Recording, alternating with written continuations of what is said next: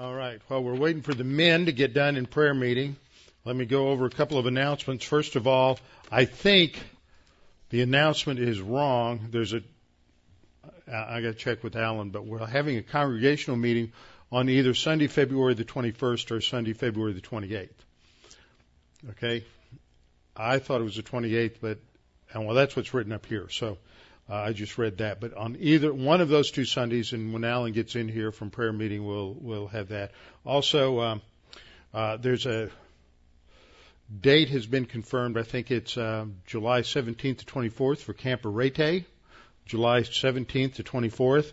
Uh, they're still in need for someone to direct the kitchen, three or four kitchen workers, a nurse, activities director. Contact Jeff Phipps if you're interested in serving.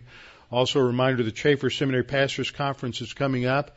And then next year, December 20th to 31st, we will be going to Israel. Uh, this will be, I think, the seventh trip to Israel. And so a number of people are already asking, inquiring about that. And so that information, if it's not up on the website right now, it should be very, very soon. We've just finalized the uh, finalized the brochure in the last couple of days. Some things will change, but that's not a big deal. Uh, we're just uh, we're just finalizing that. Uh, you know, th- some of these things get fluid uh, just because uh, air, airfare can't be nailed down until a certain amount of time before you go, and a couple of other things can't be nailed down. So, uh, but we are going. That's definite. It's just a couple of the details haven't been uh, worked out yet. So that's that's it for announcements and a reminder about the Campanile brochures are back on the uh, back back table. How shall a young man cleanse his way? By taking heed thereto according to thy word. Thy word have I hid in my heart that I might not sin against thee. Thy word is a lamp unto my feet and a light unto my path. Jesus prayed to the Father, sanctify them in truth. Thy word is truth. For the grass withers and the flower fades, but the word of our God shall stand forever. Before we get started, we'll have a few moments of silent prayer to give everyone an opportunity to make sure you're in right relationship with the Lord, and then I will open in prayer. So let's bow our heads together and pray.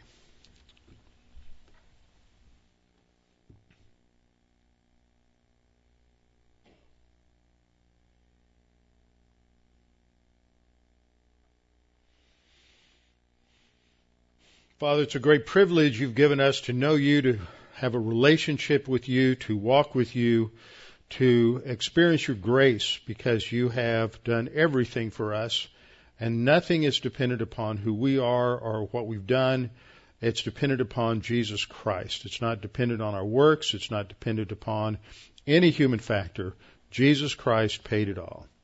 Father, we know that your word is not only inerrant, infallible, breathed out by you, but it is sufficient, meaning that it, it gives us a sufficient revelation so that we can then uh, study your word and come to understand how the God of creation, the God who created the heavens, the earth, the seas, all that is in them, the God who created us as human beings in your image and likeness, created us in order to serve you and to reflect who you are to the creation, that you designed us a certain way, and that you designed uh, our society, our social laws or divine institutions a specific way, and that those uh, those divine institutions must be preserved in order for a society, a culture to prosper, to be secure, and to go forward. And at this time, as we look at our our nation,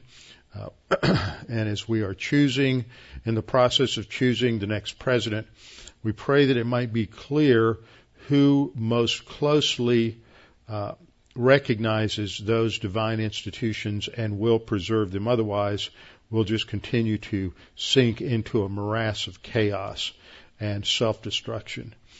Father, as we study in Samuel, we see a great lesson here because this is exactly what happened to Israel time and time again in the Old Testament as they rejected the divine institutions.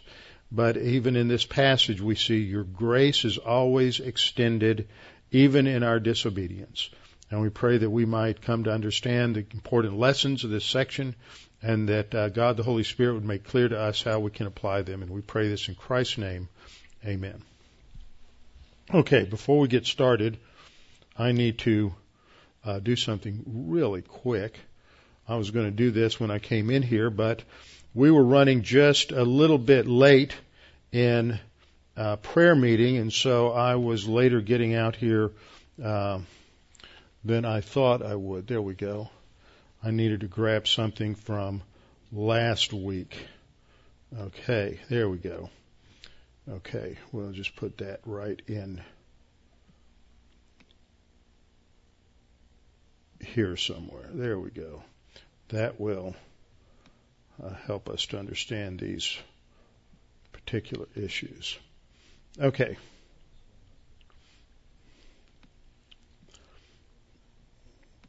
All right, here we go. Okay, we're in 1 Samuel, 1 Samuel chapter 10 tonight, and uh, those verses are wrong. It should be. We're moving on from that. We're going to cover uh, the rest of this chapter. Primarily, uh, last week we looked at the section down to about uh, verse 8 or 9, especially dealing with this whole issue of Saul being uh, identified among the prophets, which is in uh, which is in the fifth fifth verse, and just what that means, because this is truly one of those obscure little passages that people run into and go, "What in the world's going on here?" Uh, when it talks about Saul being turned into another man, Saul given a new heart, uh, the Spirit of the Lord coming upon him in verse six, and he prophesies with these uh, prophets. Uh, just exactly what does that mean? And verse five talked about them uh, in terms of, of being musicians. So we looked at that last time. So just by way of review, as we're as we're examining this, remember in 1 Samuel chapter 8, we learned about Israel's rejection of God. They rejected Samuel, his sons. They weren't uh, were, were not following in Samuel's footsteps. They didn't want them to rule over him, and they wanted to have a king like all of the other nations. And it was that phrase, "like all the other nations," that was so so important because that demonstrates that their motive was wrong. What they wanted wasn't wrong, because God had clearly had made it clear in the Mosaic Law, especially in Deuteronomy chapter uh, chapter 18 that there would be eventually be a king. So that they wanted a king wasn't wrong, but their motive for having a king was wrong. And they were in fact rejecting God as their king and they were looking for human viewpoint solutions to their political problems. And they wanted to be like everybody else. And you know the obvious applications for the, of, of, that for us are, are just too easy to start shooting at. Uh, that's a simple target.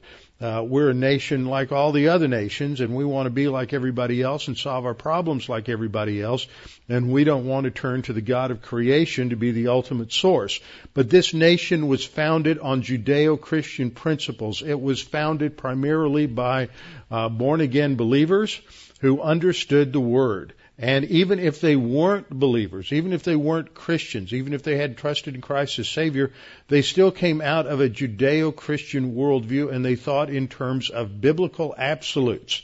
And the reality is, is when we hold the biblical absolutes and we hold to the divine institutions, then the nation will survive and the nation will prosper. But when we don't, the nation will collapse. This was exactly what was um, was part of the Mosaic covenant that God made with Israel in the Old Testament, and He told them that if you follow the follow the covenant, then you will have life. If you follow the covenant, then you will be, I will prosper you. If you follow the covenant, then you will be blessed. But if you are disobedient, God said, I'm going to take you through a series of divine judgments, five different cycles of discipline.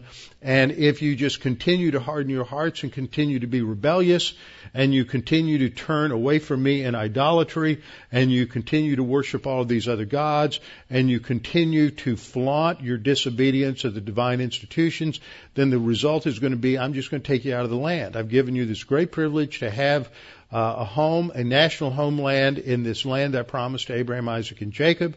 And if you are disobedient, then I'm just going to take it away from you.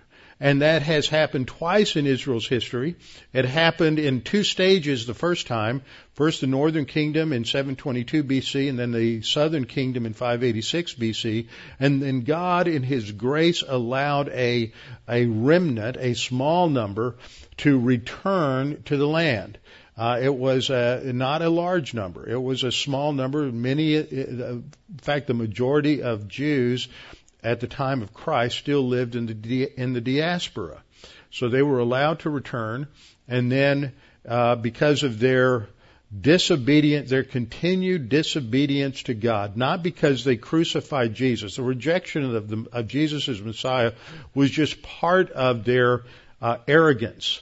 In fact, the arrogance that destroyed Israel reminds me so much of what we're seeing in our own country. It was a fragmentation that occurred so that, as I have read in Josephus and others, that the, that the Jewish community so subdivided into different uh, antagonistic subsets in Jerusalem that they were killing each other instead of fighting the Romans. They couldn't even unify in their attack against the against the Romans.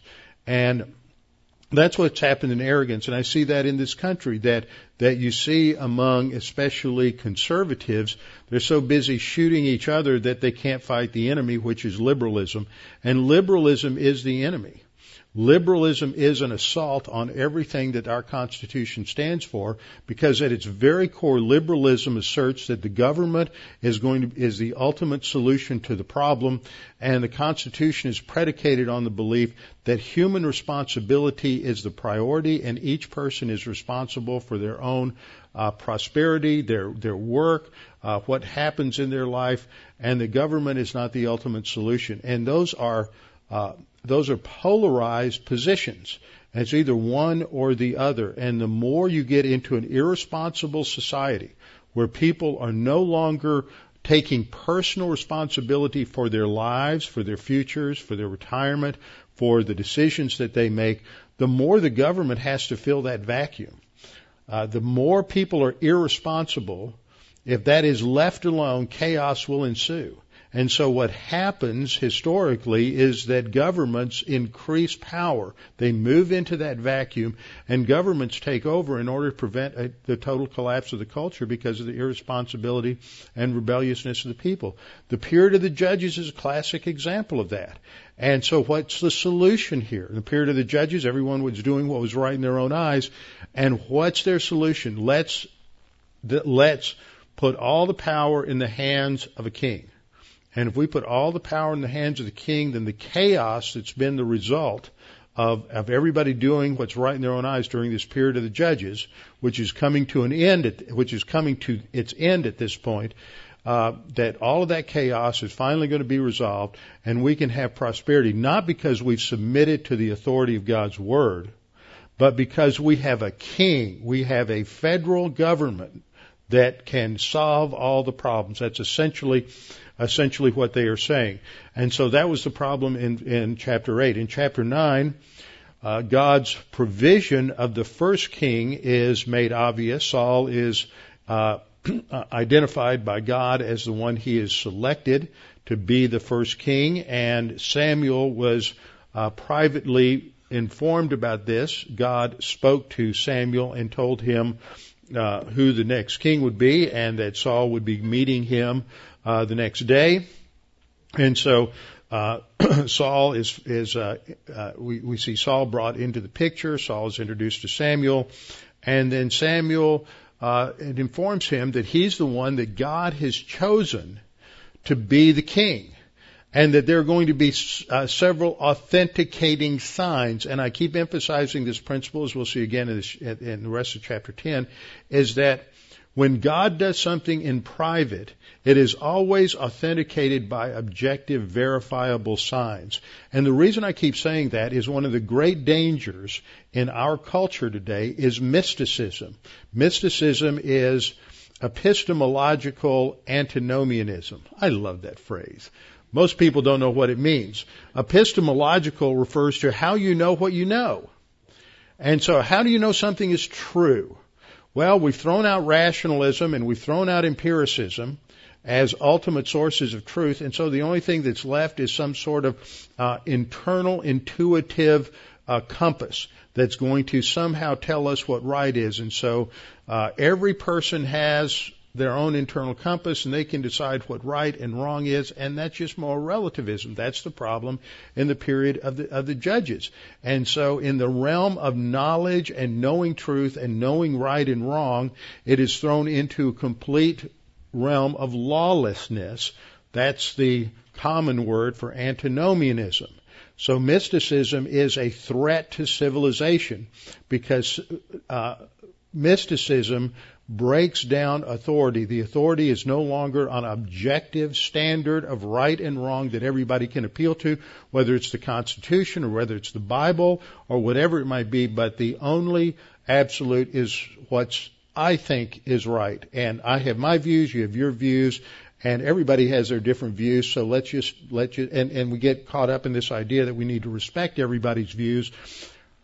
But you can't respect somebody's views that are wrong and there are rights and there are wrongs.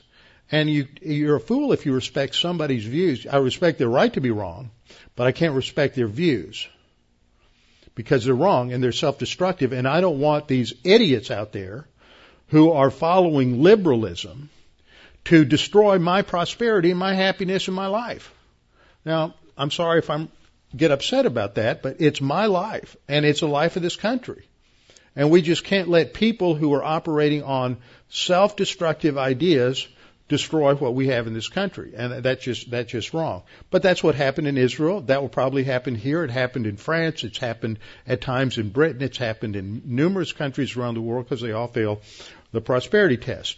So, Saul is going to be privately identified and anointed. We see that at the beginning of chapter 10 by, by Samuel but it's going to be publicly authenticated as well. In mysticism, everything is just private. How do you know it's true? Because, like the Mormons say, I've got this burning in my bosom. Or as I like to say, they got liver quiver.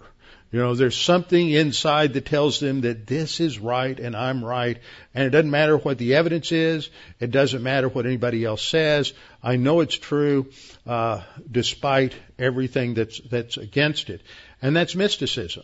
And so uh, this shows that God never works that way. God doesn't give private revelation to people without giving public authentication and validation that can be objectified. Uh, because He is the God of reality. He is not an irrational, uh, irrational God. So what we see in chapter 9 is the rise of Saul. The prelude is chapter 8. We see the rise of Saul and he will continue to rise until he self-destructs in chapter 15, but then we'll see his decline in the rest of the book uh, uh, alongside, and that's going to be co- contrasted with the rise uh, with the rise of David. And so, in chapter uh, 10, chapter 10, we see that that Samuel anoints Saul, and this is going to take place in in uh, Ramah, right here, just north of Gibeah. This is about uh, maybe eight to ten miles north north of Jerusalem, and this is where Samuel's home is. And so, as we've seen in our outline, in chapter 9, the Lord directed Samuel to select Saul to be king over Israel. And in chapter 10, the Lord directed Samuel to anoint Saul and then confirm that appointment through these changes that happened to Saul. So in verse 1, the, uh, Samuel says to Saul, is it not because the Lord has anointed you commander over his inheritance? And that's the Hebrew verb mashach, which the noun form is Mashiach, Messiah, and it has to do with someone who's anointed or appointed to a mission.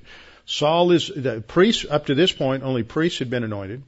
Saul is anointed king, David will be anointed king, later Jehu will be anointed king, and there's two or three others who are mentioned as having been anointed, but not the, the text doesn't tell us about every king being anointed, but they were anointed under the authority and by the authority of of a prophet. And that sets a pattern. Even Jesus, who will be the future king of Israel, is anointed first by a prophet.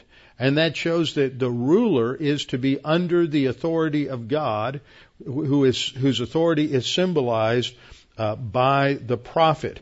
And so Samuel is giving Saul his first lesson that if he's going to be king, he has to be under the authority of God, that if he violates the authority of God, it will lead to uh, to a collapse. And in verse 8, he's going to give him specific directions uh, in terms of what he is to do. You shall go down before me to Gilgal. As the prophet, he can direct, directly order, order the king. But it's also interesting here that the language he uses is different. He says, the Lord has anointed you commander over his inheritance. And that's the word that's down here in the lower left box, nagid, which is the word for a prince or a leader or a ruler. Doesn't say initially doesn't say God has anointed you king over his people because God is still the king. Yahweh is still the king over Israel. It's still a theocracy. But when we get over to 1 Samuel uh, chapter 12, 13, uh, Saul will clearly be identified as a king. Now he's going to be presented, verse 13, of chapter 12. Now therefore here is the king whom you have chosen and whom you have desired, Samuel says. And take note, the Lord has set a king over you. But by using the word nagid here, he's emphasizing that that uh, Saul is not a despot. He is not an autonomous king. He is a king under the authority of God. And then, as we uh, continue to look at this uh, uh, situation, Saul tells him some things that are going to happen, and he says the Spirit of the Lord will come upon you, and you will prophesy with them, and be turned into another man. Now we're going to have to look and examine what that means. Verse 7, let it be when these signs come to you that you do as the occasion demands, for God is with you. And in verse 9, uh, Samuel says, so it was when he had turned his back to go from Samuel that God gave him another heart. So he's turned into another man. God's going to give him another heart, and we have to ask the question here: just exactly was what does what does this mean? Is this talking about this is the time when Saul is regenerate? It sounds like regeneration language. The problem is regeneration is the result of what? Belief in the salvation promise. And there's no statement here of Saul believing any promise of God. I believe that what happens here is related to his mission as the king, and it wouldn't be expressed this way unless Saul were already regenerate. Now we're going to get into some questions related to that because there are a number of people who don't think that Saul was was regenerate. Now one of these signs that that uh, Samuel mentioned is in verse 3. It says, Then you shall go forward from there, and you'll come to the terebinth tree of Tabor, and there you'll run into three men, and going up to worship God at Bethel. And he says, um, uh, they'll meet you, and one one is going to be carrying three young goats, another carrying three loaves of bread, and another carrying a skin of wine. Now, Danny Burrows is a farmer up in uh, East Texas, and he emailed me the next day, and he said, how easy is it to carry three goats? See, I'm not going to think about that because I'm not a farmer. But he raises goats, and they're young goats. They have to be baby goats. So he sent me a picture. If you can see it, this is his uh, grandson, I think, and he's got two baby goats in his left hand, but the goat to the right is too big, so he couldn't pick up all three of them if it was a mature goat. So it's got to be three baby goats, and uh, so it's interesting. Different backgrounds see different things, uh, different things in Scripture. Now, as we were looking at this last time, we came to verse five, where um, Saul says, I mean Samuel says, after that you shall come to the hill of God. Now, it, the Hebrew word for hill is Gibeah. Now, there's Gibeah of Saul, and this is the Gibeah of God, which today is identified as Geba. This is the, the hill of God, uh, Geba, which is a couple of miles north, about three miles north of Gibeah of Saul. And is told when when uh, that there's a Philistine garrison there. When you've come there, you'll meet a group of prophets coming down from the high place with stringed instruments, tambourine, flute, a harp before them, and they'll be prophesying. As I pointed out last time, prophesying is something we often think as a prophet declaring revelation from God to his people. Often he's presented as bringing an indictment, as we'll see from Samuel before the end of the chapter, an indictment against Israel on the basis of their violation of a covenant. But that's not what goes on here. So this has led a number of people to think that, well, what's going on here must be what goes on in these other pagan religions, some sort of ecstatic uh, prophecy.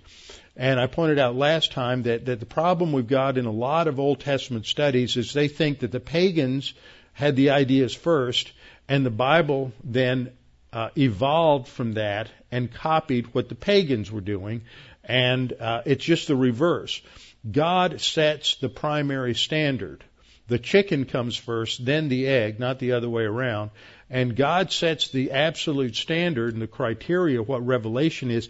And paganism has corrupted and distorted uh, what the Bible presents. So the modus operandi of, of paganism is emotional ecstasiism, which is defined as in, as an individual doing something either through drugs or alcohol or music to try to enter into this kind of altered state of consciousness where he thinks he's communicating uh, communicating with God and then he identifies whatever comes to his mind in that state as divine revelation. But what I pointed out last time as we look at passages, especially uh, 1 Corinthians 25, 1 through 3, is that in that passage, prophecy is linked with music. And so this is a second way in which the word prophecy is used. It is used in relation to singing uh, psalms of praise to God. We have, and I pointed out that Miriam the prophetess uh, sing, wrote, wrote, a hymn of victory over, after God delivered the Israelites from Pharaoh. Uh, Deborah, in first in Judges chapter four, verse one, is identified as a prophetess. In Judges chapter five, you have the psalm, the hymn of, De- uh, of Deborah, a victory hymn. So this is what we see here in First Chronicles 25 that there are those who were the sons of Asaph who should prophesy with harps, stringed instruments, and cymbals, and the number of skilled men performing their service. And then they're identified, and again at the end of 25:2, they prophesied according to the order of the king, and in 25:3 they prophesied with a harp to give thanks and to praise the Lord. And thanksgiving psalms and declarative praise psalms are two of the categories of psalms that we have. So this makes it clear that this is not some sort of ecstatic utterance. That ecstatics is, is ecstatics is based on mysticism and irrationalism. Ecstatics has nothing to do with God the Holy Spirit, who communicates on the basis of language, and it is rational so that it can be rationally understood. That is understood uh, with uh, with our minds.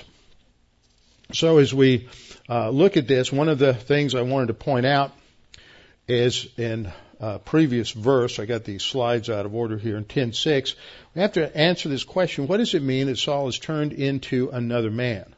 As well as what does it mean that God gave him another heart? And I think basically what this means is that that he's already regenerate. That God would not. There's no indication anywhere in the Old Testament of God uh, sending the Holy Spirit to act like this or to empower a leader. We'll get into the doctrine of the Holy Spirit in the Old Testament either before we finish tonight or next week. But there's no indication this ever happens to an unbeliever in the Old Testament. This happens to a believer, but it doesn't happen in the Old Testament in relation to either salvation, uh, that is justification, or in relation to their spiritual life but the Holy Spirit was given to specific individuals to perform certain specific tasks in relationship to the leadership of the nation. Okay, we have craftsmen like Aholiab and Bezalel. with the tabernacle, building the furniture and everything with the tabernacle. The Spirit of the Lord came upon them. Different judges, the Spirit of the Lord came upon them. The king, certain kings, Saul and David specifically, are said to have uh, uh, been given the Holy Spirit, but it's not an indwelling like what we have in the church age or what will be under the new covenant. It is just a temporary endowment or empowerment to fulfill leadership responsibilities for God's covenant people. Now that's really important. We'll get into that later on because a lot of people think that, that when David prays in Psalm 51 to God not to take his Holy Spirit from me, that that indicates a loss of salvation. Other people are concerned because in the New Testament, the indwelling of the Holy Spirit is a sign of of our uh, or as a pledge of our salvation. So it's a guarantee of our salvation. It's part of eternal security. Well, if they didn't have the indwelling of the Holy Spirit in the Old Testament, are they eternally secure? So people have questions about that. So we're going to have to study that. But what I want to do is go through this chapter first, and then we'll look at at at that particular doctrine uh, when we come out of it. But um, what we see here is that these two verses indicate that there's some profound change that takes place in Saul.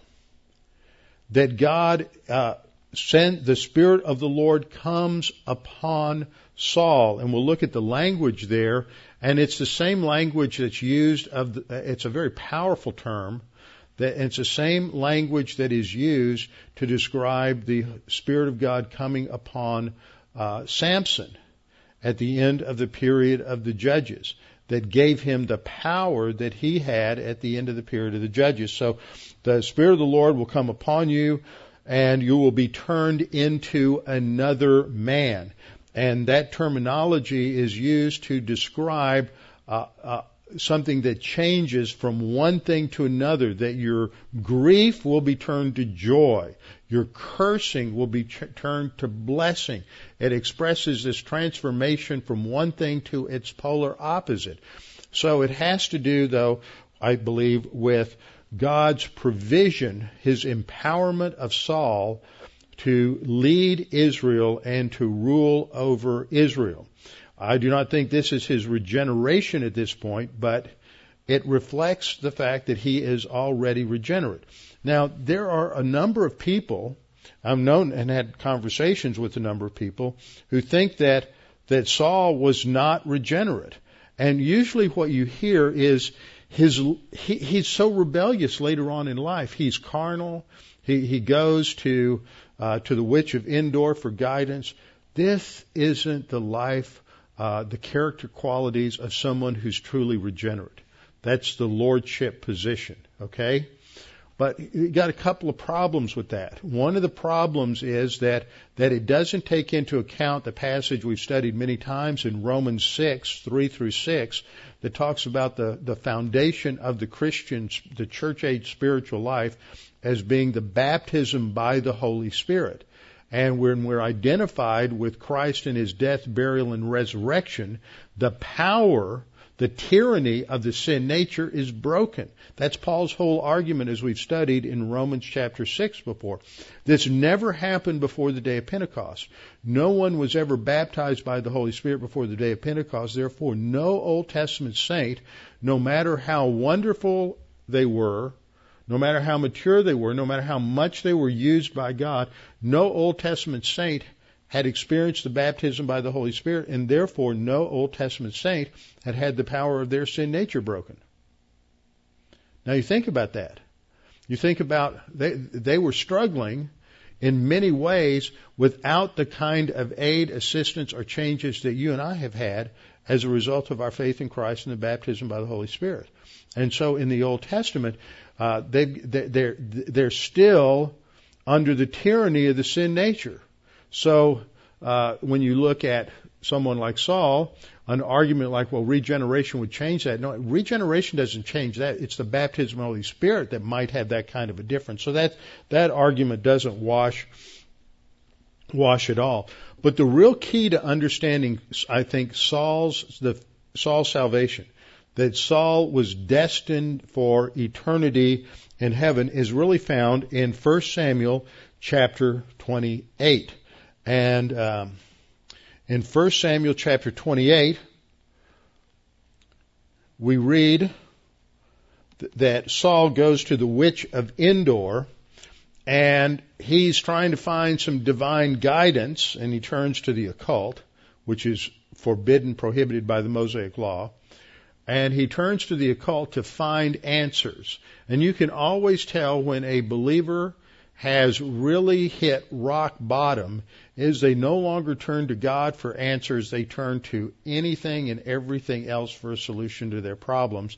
And when it's really bad, they start turning to the occult. They start turning to Satan and demons in order to find answers uh, to their problems. So he goes to the witch of Endor and the, and he's he's disguised himself so she won't recognize that he's the king because earlier he had banned all uh, necromancers, all witches uh, from uh, off from from Israel, and so he comes to her and he wants her to call up Samuel. And about that time, she recognizes that this has got to be Saul, and she accuses him, and of course he has to admit who he is. And so she starts to call up Samuel. Now, normally these these um, um, necromancers, these mediums that would try to contact the dead, were either in in league with some sort of demonic involvement where where a demon would cause a counterfeit to occur, or they were a ventriloquist, and the, because the Greek word that is used in the Septuagint to translate this is the, the word engastramuthos, which ha- has to do with being a ventriloquist. And what they would do is they would cast their voice at the ground and it would sound as if the person was speaking from the grave, speaking up from the ground, and this would uh, then convince the person who had gone to the medium that the person they wanted to contact was actually speaking to them. But what happened here is Samuel actually appeared. That's what blew Saul's cover. Is when the when uh, uh, Samuel appeared, then all of a sudden she realized that something was different. This wasn't the normal operating procedure, and now she was she was going to be in trouble. But um, that isn't what Saul wasn't there to to catch her at it. He was there because he was desperate to find out what to do about the Philistines. And so Samuel is a little miffed. He has been called up from Sheol, specifically paradise, Abraham's bosom in Sheol. We'll look at the makeup there in just a minute. And he says to, to Saul in 1 Samuel 28:15, "Why have you disturbed me by bringing me up? What is wrong with you? I was ha- I was there in perfect environment, and you've called me back to this pigsty of an earth, the devil's world. Why are you doing this? And Saul says, Oh, I'm deeply distressed. I am just about pulling my hair out. I'm scared to death. Everything's falling apart.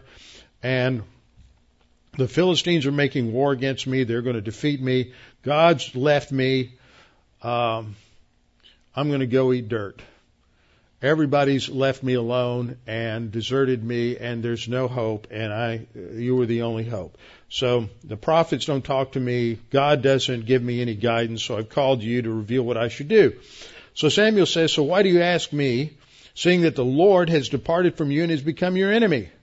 You have become the enemy of God because of your rebelliousness, and God is taking you through this discipline point. And Samuel goes on to say, The Lord has done for himself as he spoke by me, for the Lord has ripped the kingdom out of your hand and given it to your neighbor David. Then he says, because you did not obey the voice of the Lord, uh, continues explaining it, because you did not obey the voice of the Lord, nor execute his fierce wrath, fierce wrath upon Amalek, therefore the Lord has done this thing to you. And then the important verse is verse 19. Then Samuel says, Moreover, the Lord will also deliver Israel with you into the hand of the Philistines.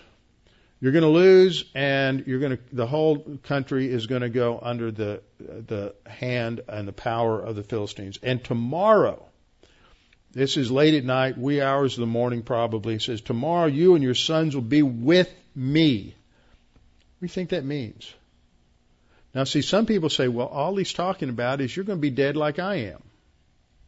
But I don't think that's what he's saying. He's saying you're going to be with me. That's a much more intimate term. Now some people say, well, he just means you're going to be with me in Sheol. But see, in the in the New Testament, there's this this parable, not a par, excuse me, not a parable. I misspoke. There's this story that Jesus tells. It's not a parable because one of the people involved is specifically named. In parables, you don't name the people because you're not talking about uh, actual individuals. And the, there, there's two people. There's the rich man, and there's this beggar that live that that that this homeless guy who lives outside the beggar's front gate. And the homeless guy is named Lazarus. And the rich guy just ignores him and never gives him anything, never offers to help. And the rich man, uh, Lazarus dies and the rich man dies. And the rich man, and they both go to Sheol. And I'm going to skip this slide and go to this slide. Sheol is made up of two compartments. Uh, we have Abraham's bosom, which is also called paradise, and this is where Lazarus is.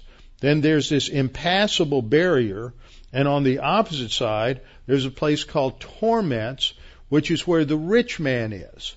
And in terms of this story, Jesus apparently has, there's an allowance there where the rich man could see Lazarus. Now this isn't, probably is not Lazarus of, of John chapter 11. Uh, Lazarus was a common name. And you also have a place in Sheol called Tartarus, which is where uh, some of the demons are bound. But the rich man's in torments, Lazarus and Old Testament believers are in Abraham's bosom. And what happens is that that the rich man sees Lazarus and he begs Abraham to let Lazarus stick his finger in the water, this great gulf that's fixed between the two the two locations, and to put water on his tongue because he is going through these fiery uh, fiery torments. And then Lazarus says, I mean, Abraham says, well, that, that really isn't going to help at all. And they go through this dialogue, and then towards the end, what happens is that the, the rich man tries to convince Lazarus to let to let the um, to let Lazarus be resurrected so that he can tell his brothers. And here's the int- interesting verse. Now, just to finish this out, Abraham's bosom doesn't exist anymore. This is paradise. And this, according to 2 Corinthians 12:4 and Revelation 2:7, has been moved to, to heaven after the cross. And so all that's left is torments, and this is sort of the holding cell for all unbelievers until they're brought out of Sheol at the great white throne judgment, uh, which is when they will be evaluated. Their works won't be good enough, and then they'll be sent uh, to the to the lake of fire. So let me go back a couple of slides. So what he what the rich man says, he says, "For I have five brothers." That he may testify to them. Let him go back and testify to them, lest they also come to this place of torment. The point I'm making here is if they die, they'll come here and be with me in torments. So, so when Samuel says to Saul, you'll be with me, he's not talking generically, you'll be in torments and I'll be in Abraham's bosom. Uh, the language of scripture is more precise than that. What Samuel is saying is, no, you're going to be with me. Where am I going to be? I'm going to be in Abraham's bosom. Where are you going to be? You're going to be in Abraham's bosom also. You're also uh, you're you're you're a believer, so you're not going to be uh, be in torments. So this is the argument for why Saul is a believer. Now, when we look at these passages, this is not talking about Saul being uh, being regenerate. It's talking about God giving him the ability to lead Israel through this endowment of God the Holy Spirit. So then we move on and we look at verse, verse 8. And at this point, Samuel begins to give guidance and instruction to Saul as to what he should do next. Now we'll get into this in the next couple of weeks, but this in, introduces one of the chronological conundrums of Samuel. We have chapter, verse 8, Samuel telling Saul, You shall go down before me to Gilgal. Now here's a map. Here's, here's their location here in Ramah, and Gilgal is located down near the Jordan. This is a location where uh, Israel had crossed over the Jordan when they entered into the land, and this is where they reaffirmed the covenant with God. They b- built a monument there to remind them of how God brought them into the land. And so they're going to go, uh, tells them to go down to Gilgal and to wait for him. But this isn't mentioned again until we get to chapter 11, uh, verse 14. And chapter 11, uh, down um, Verse 14, Samuel said to the people, Come, let us go to Gilgal and renew the kingdom there. But what happens in between is that Saul uh, gets involved in a battle with uh, Nahash the Ammonite to protect Israel functioning as a king or as an executive power should, that the role of government is to protect a nation and their national borders from the advances of the enemy.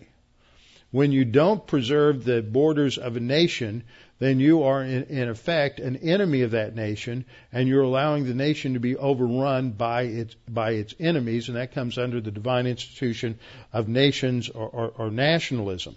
So,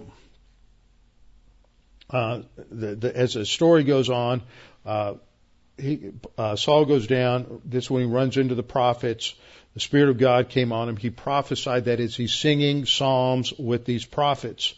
And the Spirit of the Lord comes upon him uh, mightily, came upon him, and the word that's used there in 10.10 is the word that's used in Judges uh, 14.6. The Spirit of the Lord came upon him, that's Samuel, I mentioned this earlier, uh, I mean Samson, came upon Samson mightily, so that he tore him as one tears a young goat, that's tearing the, killing the lion.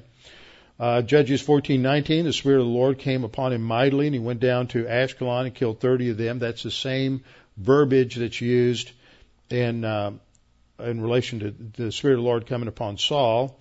Judges 15:14, also describing uh, the Spirit of the Lord coming upon Samson uh, when he uh, breaks the ropes that he's been been been tied with. So 1 Samuel 11 uh, 6 also described this earlier in the chapter. The Spirit of the Lord came upon Saul mightily. Same word. Uh, 1 Samuel 16:13. It will describe the coming of the Spirit of the Lord on David.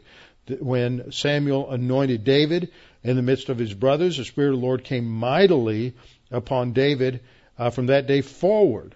And Samuel rose and went on to Ramah. And so we see this in a number of these passages. So this shows that this is a very real empowerment of God the Holy Spirit on on Saul. So he's you can't get away and say he's not a believer. Uh, this kind of action only occurs on those who are believers.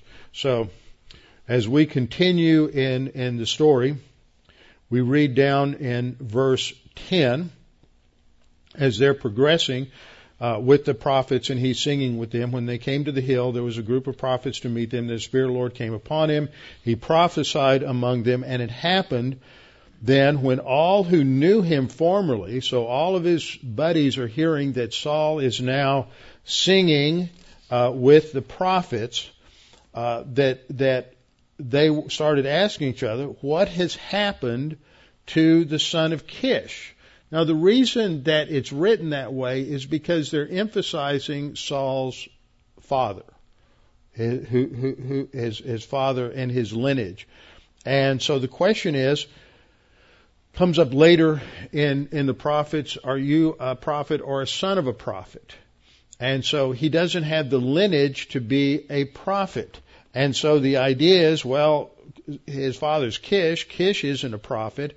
So what in the world is going on here with with Saul?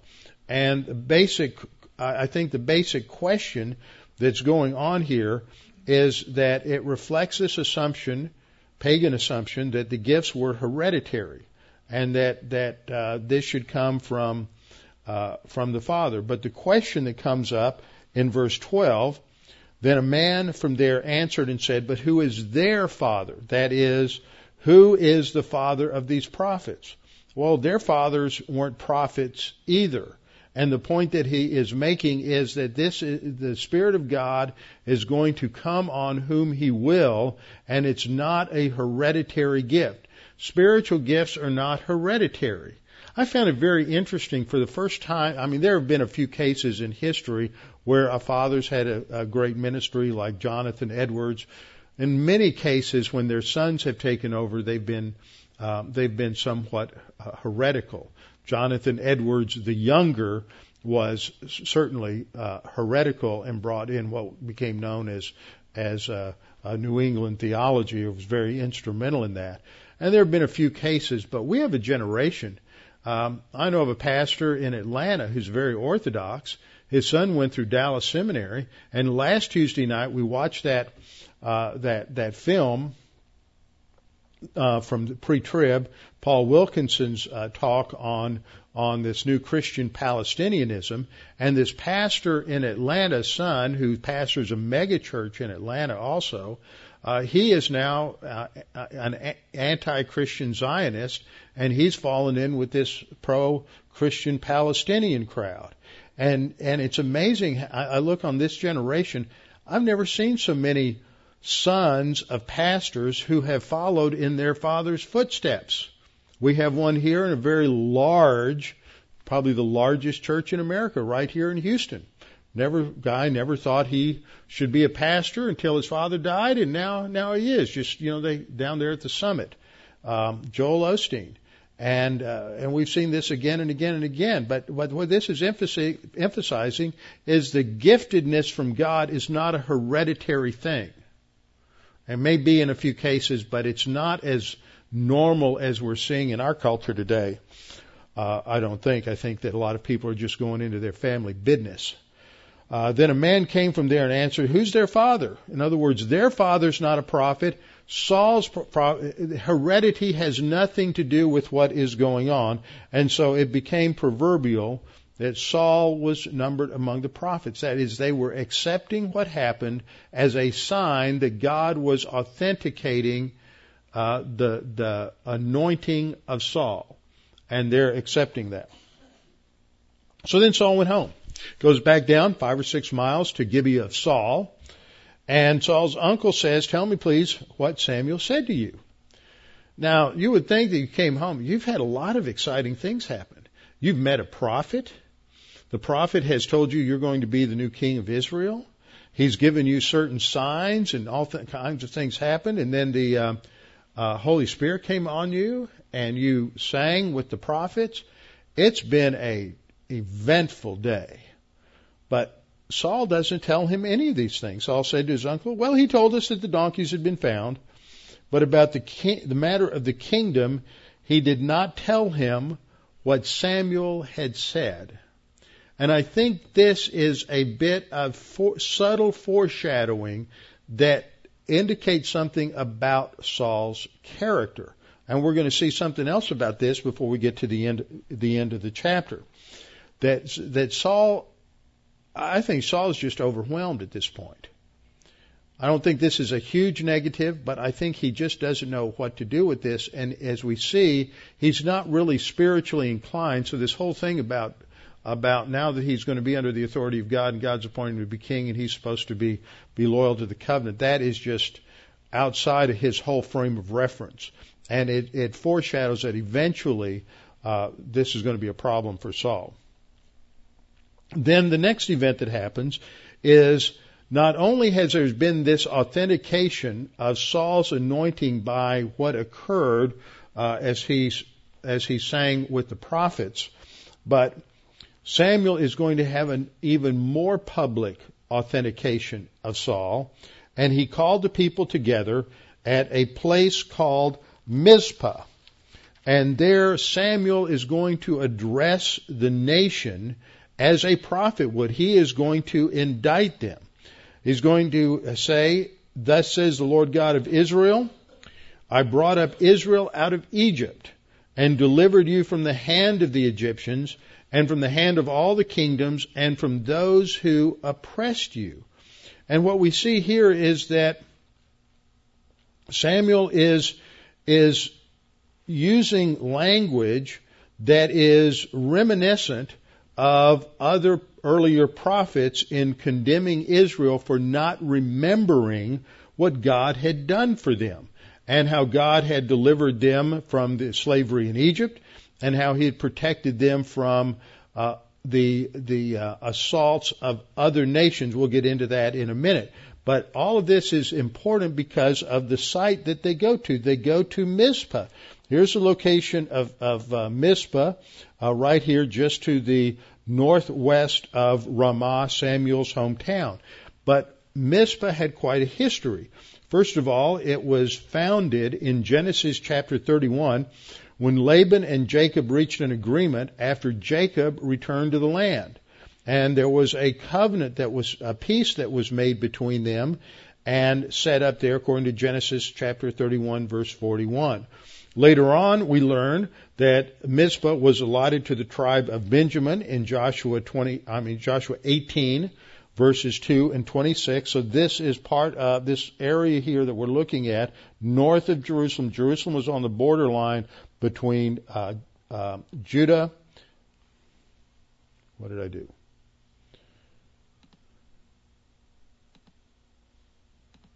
Hit the wrong thing. Okay, between Judah and uh, Benjamin.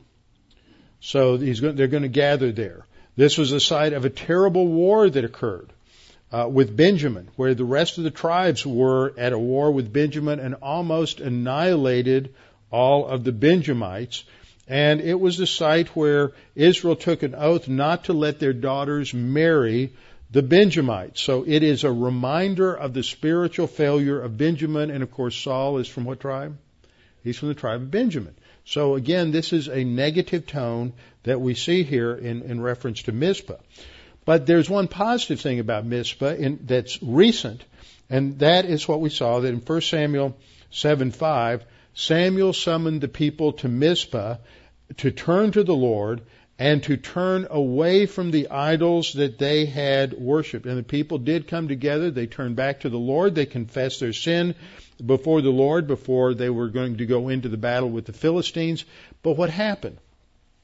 The Philistines came along and heard that they were meeting there, so they were going to attack them, and God miraculously uh, delivered them. He thundered from heaven, which confused the Philistines, and then they set up a memorial stone. Samuel set up a memorial stone just outside of Mizpah, where he, and he called this memorial stone the stone of Ebenezer.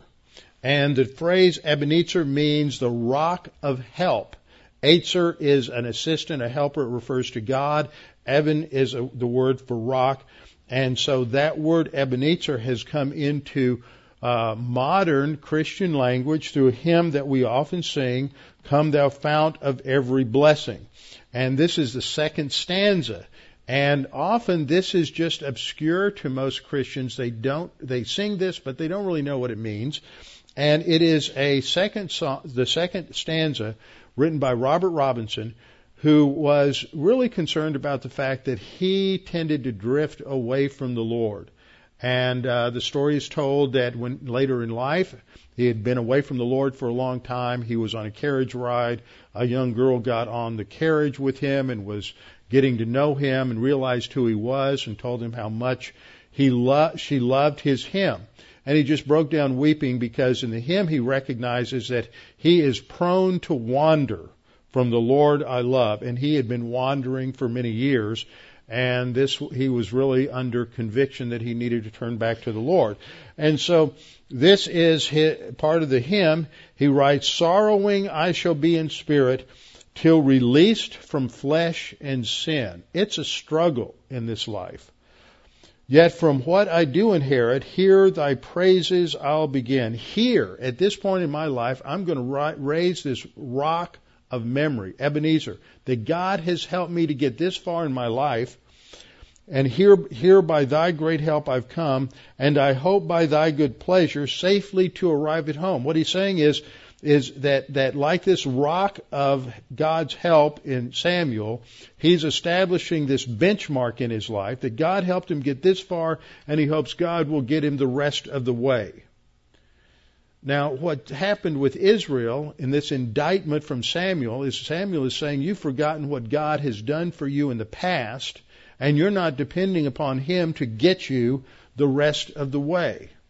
Now, there's a New Testament promise that relates to this. Philippians 1 6. Paul says, being confident of this very thing, that he who began a good work in you will complete it until the day of Christ Jesus. God is going to continue to work in us. The trouble is some people fade out and then God's work in us is going to be take the form of discipline rather than helping us to grow. So Samuel brings all the tribes together and uh, he's going to go through this lot selection, somewhat like has occurred in other other episodes in the uh, in the Old Testament. For example, in uh, Joshua chapter uh, uh, chapter 8, uh, the sin of Achan. Um, excuse me, that's in Joshua chapter 4. Uh, the sin of Achan after the defeat of Jericho, or Joshua chapter 5. That they're going to identify who the culprit is who has sinned.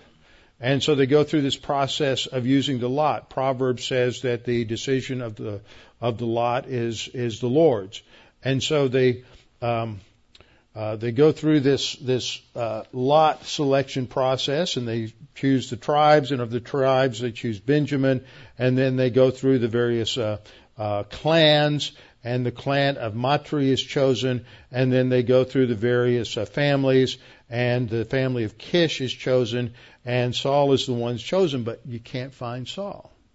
Saul's out hiding with the baggage train. He, he's he's uncomfortable still with this this new role is coming. So they inquire of the Lord, has this man come here yet? And the Lord says, yes, he's hiding with the baggage train. So that confirms the fact that the Lord has selected Saul, even though Saul isn't quite enthusiastic about accepting the responsibility. So they ran and they brought him from there. And when he uh, stood among the people, he was taller than any of the people from his, his shoulders upward. Now, here's an interesting thing uh, about this particular uh, statement is that uh, the author here emphasizes Saul's height.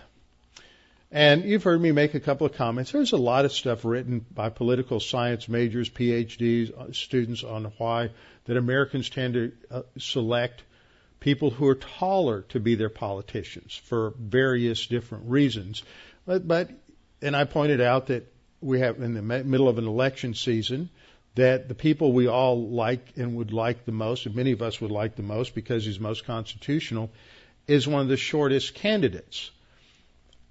I don't know what that's going to mean because he's probably going to run against an even shorter candidate, but she's a woman, so that changes the whole thing. Okay, but I'm just saying this is a trend in America, and how can you expect a rebellious pagan postmodern culture to pick people on the basis of character and quality? You can't. And I think we may be setting ourselves up for disappointment if we do. But that's an American value. We want a tall guy. Sam Houston was a tall guy. George Washington was a tall guy. Andrew Jackson was a tall guy. We like tall men because they look like they can protect us and they can lead. That wasn't necessarily the, necessarily the value system in Israel. In the Bible, the only people who are mentioned as tall are pagans, unbelievers, enemies of Israel. You have uh, various uh, groups that are mentioned as being tall. The pre-Israelite residents of Canaan, mentioned in Numbers 13, the people are tall. They're Anakim in the land. And so we can't defeat them. Incidentally, Goliath was a descendant of the Anakim. You also had Og of Bashan. You had um, the Cushites, the Sabaeans, the Amorites. These are all mentioned as being tall people, but they're all enemies of Israel. David is the godly king, and he's short. So this isn't a value. So this is a little hint, I think, of foreshadowing. Saul's a tall guy. Tall guys are not good guys in the Bible. So there's there's a negative there. The enemies of Israel are the tall guys. So I think this is a, way in which uh, this is just weaving this little foreshadowing into the into the story that that Saul eventually will become an enemy of Israel. So then we come to verse 24 and we'll wrap up the chapter. And Samuel says, You find the one that the Lord has chosen. Again, emphasizing Saul is God's choice. God has chosen a guy who's going to be a failure because he has to teach Israel a lesson. Sometimes we have to have bad leaders in order for us to learn humility and learn lessons. Um, so the people shouted, they found him, they shout out, Long live the king. And then Samuel began to explain to them the behavior of royalty, how, how the kingship is going to operate, and he wrote it in a book. So there's a revelation that's given. This is how the king is to function under the authority of God. And then he sent everybody away, and we're told Saul went home to Gibeah, and valiant men went with him, whose hearts God had touched. Now, I want to come back later on and deal with this because there, this is a textual mess with this last verse, and I don't have time to get into this. But that's what we'll come back to in a couple of weeks as we set up the transition into the next chapter. But what I want to do next time is take the time to look at the doctrine of the Holy Spirit in the Old Testament to help us understand the distinctions between the role of the Holy Spirit in the Old Testament and the role of the Holy Spirit in the church age. Father, we thank you for this opportunity to look at these uh, events in Israel's history as they have uh, patterns and they have principles that apply to uh, us today. We see the same issues that when a people uh, turn away from you, that you will bring judgment on them, whether they are the covenant people of Israel or even are Gentiles. Other times in the Old Testament, we see your judgment on Gentile nations for their rebellion against you. You have the promise in Jeremiah 18 that any nation that, that turns away from their wicked ways and turns to you, that you will restore them.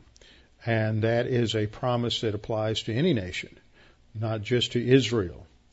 And Father, we pray that our nation would get to the point where they would recognize that the path that we're on is a path of self-destruction, and the only way to uh, to recover is to turn back to you.